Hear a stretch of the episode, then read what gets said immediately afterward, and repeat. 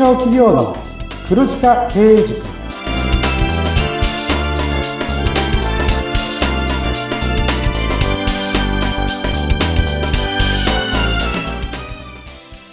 こんにちは中小企業コンサルの久保木康明ですインタビュアーの勝木陽子です。こんにちは。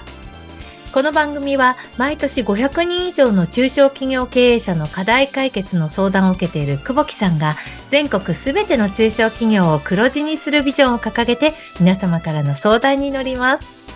さあ、久保木さん、今日もよろしくお願いします。はい、よろしくお願いいたします。はい。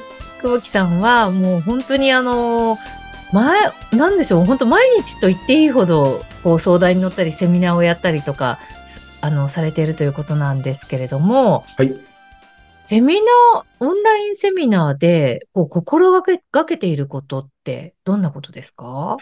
そうですね。あの、心がけているというわけではないんですけど、うん、結構あの僕のセミナー見た後にメンバーから言われるのが、久保木さんのセミナーってビジネスコントですよねって言われるんですよ、よく。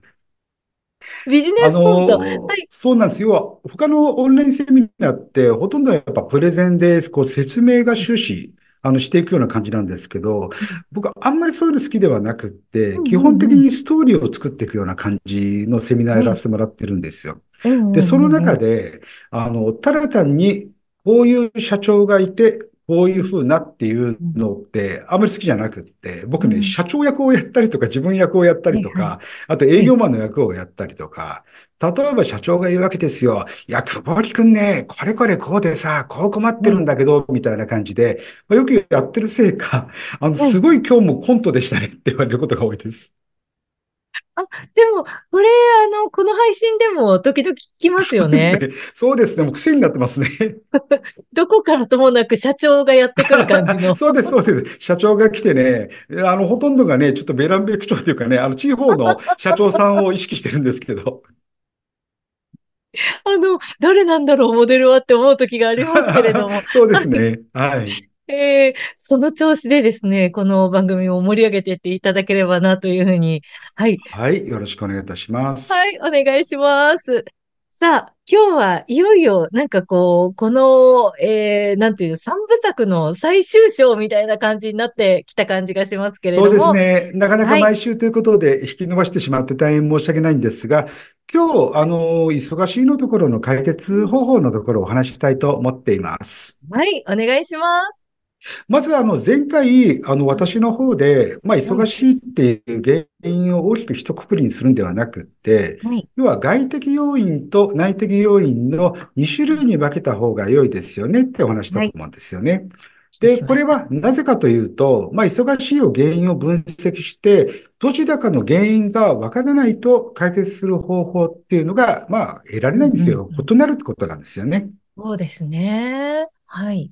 なので前回その方法のところをまあ話したんですけど、まあ今回いよいよ業務の忙しさを解決するについてちょっとお話をしたいなというふうに思っています。はい、楽しみにしておりました。はい。で、私の方で具体的にあの業務の忙しさを解決するためになんですけど、まず一番最初にやることってこれ決まってるんですよ。はい。忙しいと言ってる人の棚卸しですね。うん、これ大変そうだ。はい。これですね、あの、多分忙しいって言ってる人からすると、酷な作業に結果としてなるケースが多いんですよ。そうなんですか？どどういう、どういうこと？自分の稼働状況を、まず、一緒に把握しようということで、一日のタイムスケジュールって何をやってるかっていうのを全部書き出すんですよ。要は棚卸しですね。何時から何時に何をやりました？何時から何時に何をやりましたってことですね。はい。はい。で、やっていくと、あれ？おかしいみたいな。時間が余っちゃうみたいな。意外とそうなってくるケースが多いんですよ。え、どういうことだろう？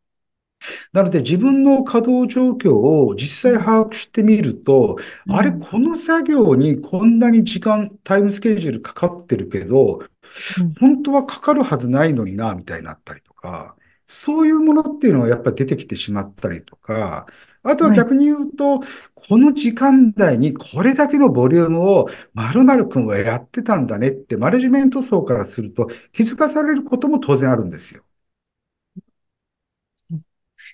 実際にそういうのを書き出してみると、初めてそういうことが把握できるってことなんですね。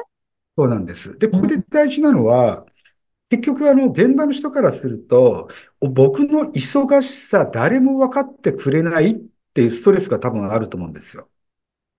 で、マネ。ジメント層からしたら、まあ、何々君忙しそうなんだけど、なんで忙しいんだろうっていうのが分からないモヤモヤもあるんですよね。はい。なので、まず一番最初にやらなきゃいけないのが、その、例えば A 君の、要はその稼働状況、一日のタイムスケジュールの忙しい、ここを両方で同じ認識を持つってことですね、内容に関して。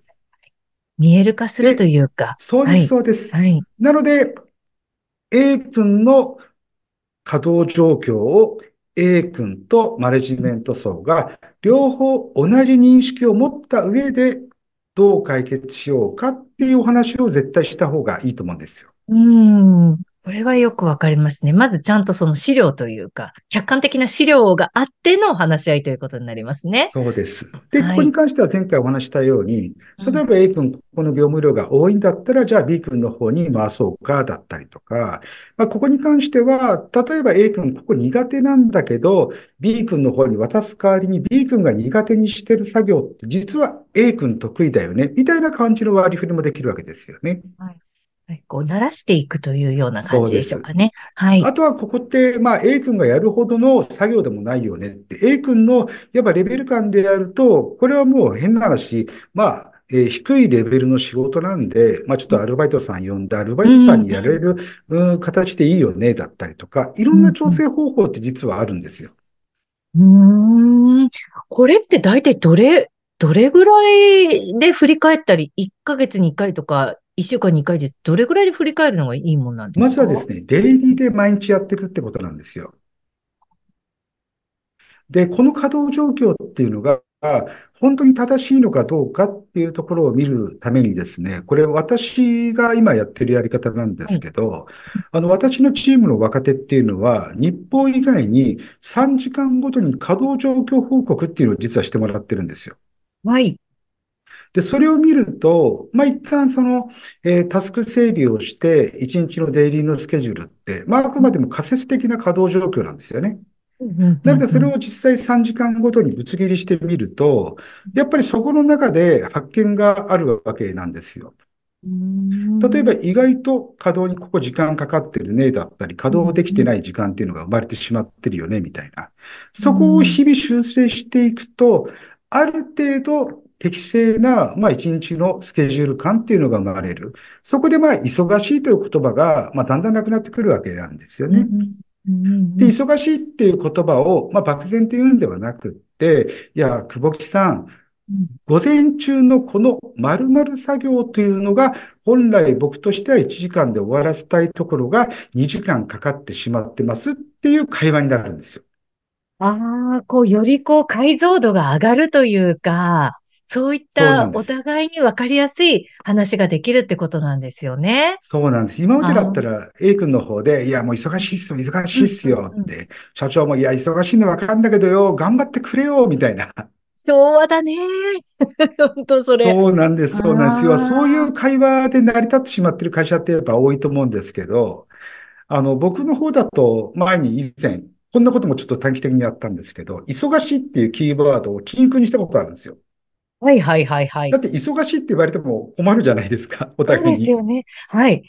なので、まあ、忙しいではなくって、いや、これを今1時間以内にやらなきゃいけないんだけど、作業量として業務量がこんだけちょっと今溢れちゃってるんですけど、どうしたらいいですかっていう、まあ、具体的な相談ができるように、まあ、忙しいって言葉を禁句したことによって、まあ、できはいたっていうのもありました。いやー、これ素晴らしいですね。これ皆さんぜひお手本にしていただきたいなという感じがしますね。はい。ぜひ、そあの、う。短期的でうん。も使っていただけると嬉しいです。はい。はい。そで、そうなっして、てくると、やっぱうん。部下もね、やっぱ賢いんですよね。面白くなってくるんですよ。うん、で、うん、僕の方だと基本的に、まあ残業はあんまり推奨してなくって、仕はい。事が終われば本当にもう定時で帰ってもいいよってスタンスでやってるんで、どうん、んどんどんどん効率化を、まあやっていこうっていう若手が増えてきて、あの、はい。業務の細分化を自分でするようになってきますね。へえ、その業務の細分化っていうのは、業務の時間をうん、振り返って、どんなうん、作業に時間かかってるかって、最初は多分僕と棚卸しのところで、はい。大きな枠のところで、なんかこう話をしてたと思うんですけど、うん、そうん、の一つの大きな枠の中でもさらに細分化して、もっと効率化できるところはないかな、みたいな。そういう相談ができるようになりましたね。へえ、すごいですね、それはね。そうなってくると、意外と削れる時間があるんですよ。そうなん、例えば一番こう、なんか、経験上こう削れるっていうか、この辺は大丈夫っていうのっていうのはど、どういったところになるんですか？そうですね。まあ、単純に言うと、例えばですね、うん。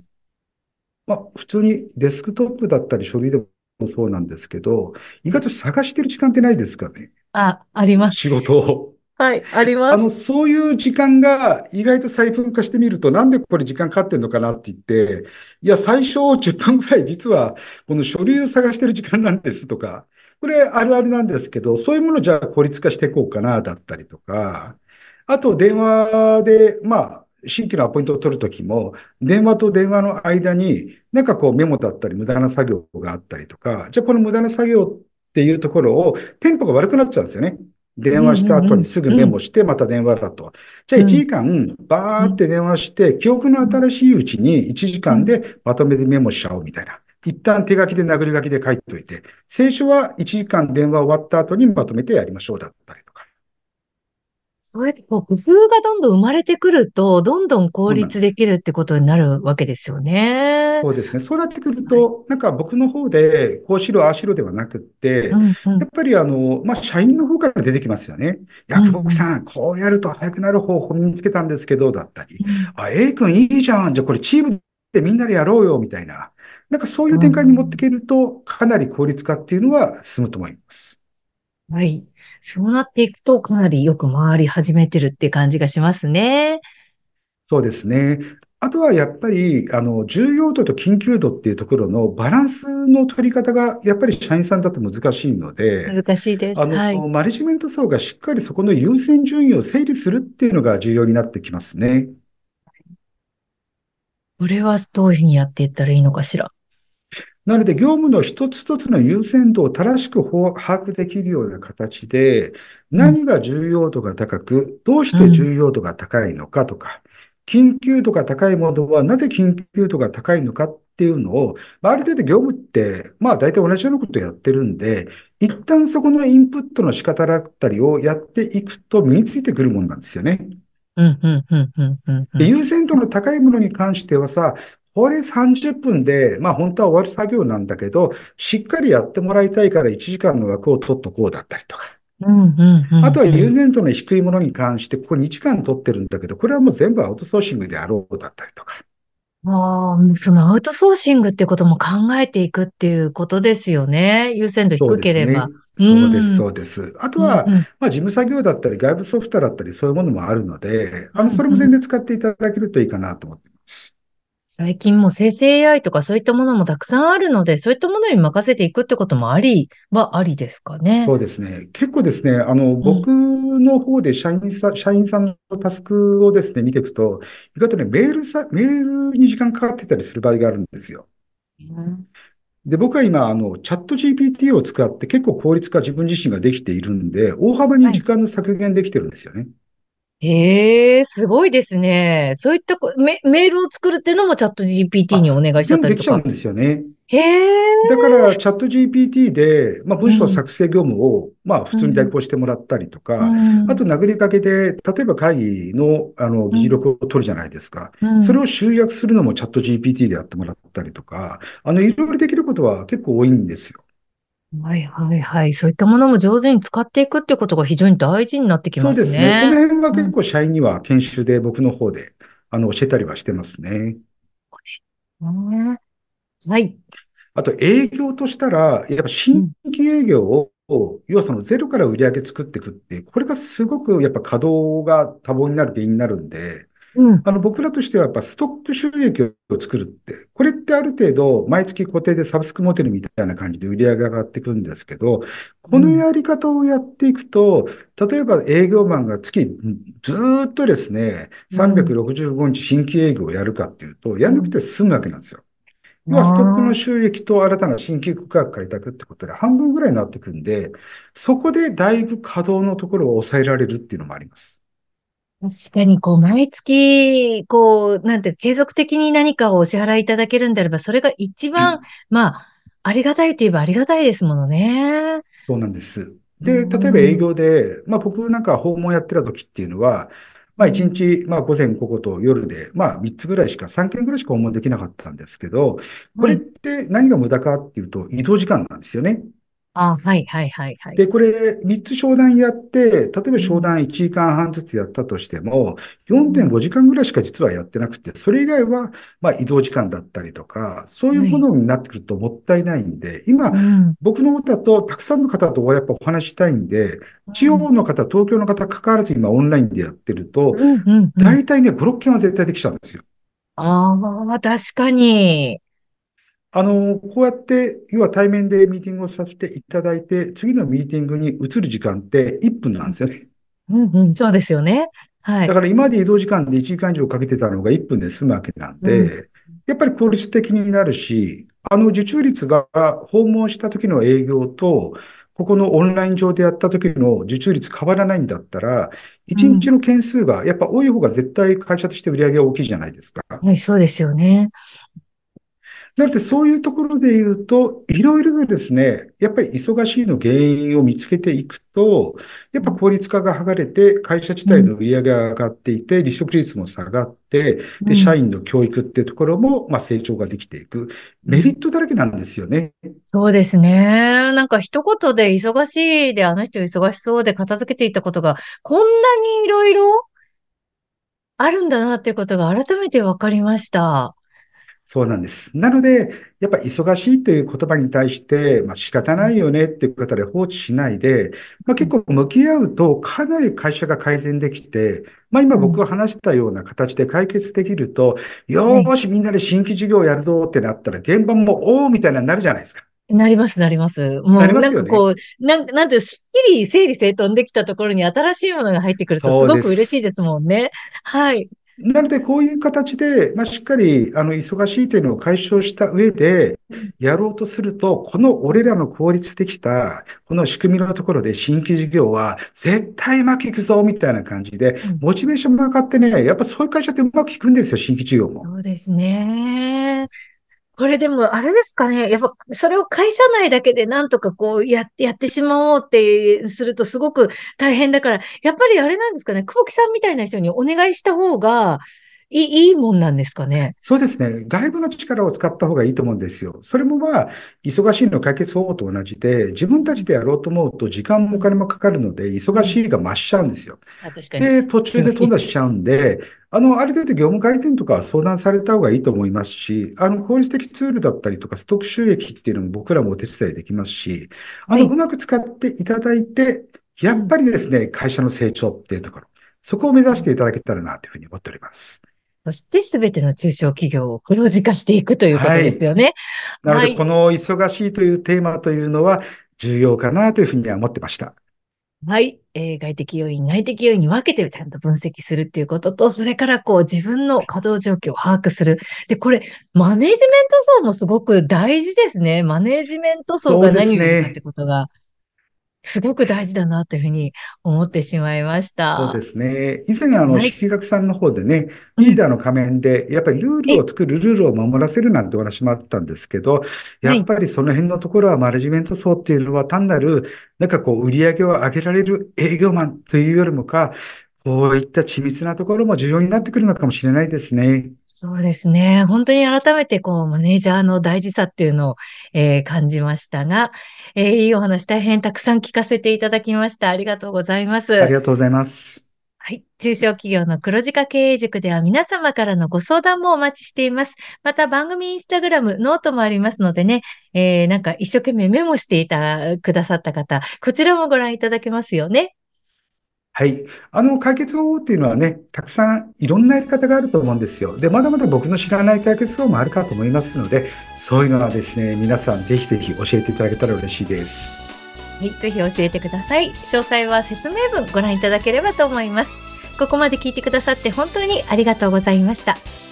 中小企業の黒字化経営塾、お相手は？中小企業コンサルの久保木康明と、インタビュアーの勝木陽子がお届けしました。次回もお楽しみに。楽しみに。